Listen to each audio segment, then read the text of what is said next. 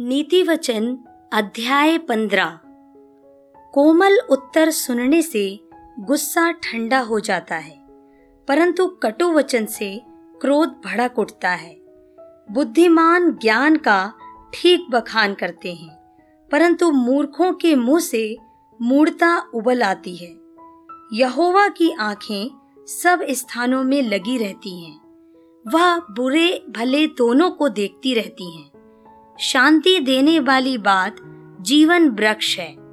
परंतु उलट फेर की बात से आत्मा दुखित होती है।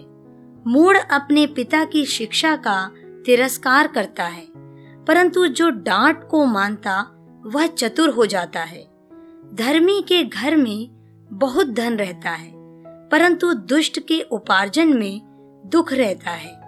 बुद्धिमान लोग बातें करने से ज्ञान को फैलाते हैं, परंतु मूर्खों का मन ठीक नहीं रहता। दुष्ट लोगों के बलिदान से यहोवा घृणा करता है, परंतु वह सीधे लोगों की प्रार्थना से प्रसन्न होता है। दुष्ट के चाल चलन से यहोवा को घृणा आती है, परंतु जो धर्म का पीछा करता, उससे वह प्रेम रखता है। जो मार्ग को छोड़ देता उसको बड़ी ताड़ना मिलती है और जो डांट से बैर रखता, वह अवश्य मर जाता है। जबकि अधोलोक और विनाश लोग यहोवा के सामने खुले रहते हैं तो निश्चय मनुष्यों के मन भी। ठट्टा करने वाला डांटे जाने से प्रसन्न नहीं होता और न वह बुद्धिमानों के पास जाता है। मन आनंदित होने से मुख पर भी प्रसन्नता छा जाती है। परंतु मन के दुख से आत्मा निराश होती है। समझ वाले का मन ज्ञान की खोज में रहता है, परंतु मूर्ख लोग मूर्ता से पेट भरते हैं। दुखियारे के सब दिन दुख भरे रहते हैं, परंतु जिसका मन प्रसन्न रहता है, वह मानो नित्य भोज में जाता है। घबराहट के साथ बहुत रखे हुए धन से यहोवा के भय के साथ थोड़ा ही धन उत्तम है। प्रेम वाले घर में साग पात का भोजन, बैर वाले घर में पले हुए बैल का मांस खाने से उत्तम है। क्रोधी पुरुष झगड़ा मचाता है, परंतु जो विलंब से क्रोध करने वाला है, वह मुकदमों को दबा देता है। आलसी का मार्ग कांटों से रूंधा हुआ होता है, परंतु सीधे लोगों का मार्ग राजमार्ग ठहरता है।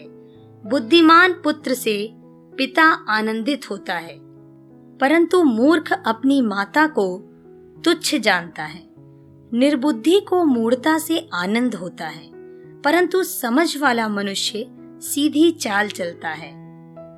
बिना सम्मति की कल्पनाएँ निष्फल हुआ करती हैं, परंतु बहुत से मंत्रियों की सम्मति से बात ठहरती है। सज्जन उत्तर देने से आनंदित होता है और अवसर पर कहा हुआ वचन, क्या ही भला होता है? बुद्धिमान के लिए जीवन का मार्ग ऊपर की ओर जाता है। इस रीति वह अधोलोक में पड़ने से बच जाता है। यहोवा अहंकारियों के घर को ढा देता है, परंतु विधवा की सीमाओं को अटल रखता है। बुरी कल्पनाएँ यहोवा को घिनौनी लगती हैं। परंतु शुद्ध जन के वचन मन भावने हैं। लालची अपने घराने को दुख देता है परंतु घूस से घृणा करने वाला जीवित रहता है।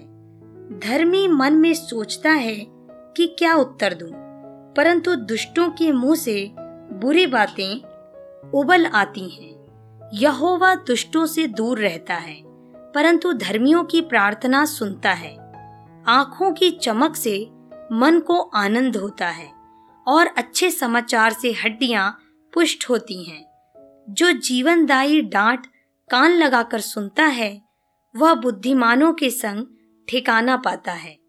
जो शिक्षा को सुनी अनसुनी करता, वह अपने प्राण को तुच्छ जानता है। परंतु जो डांट को सुनता, वह बुद्धि प्राप्त करता है। यहोवा के भय मानने से शिक्षा प्राप्त होती है। और महिमा से पहले नम्रता आती है।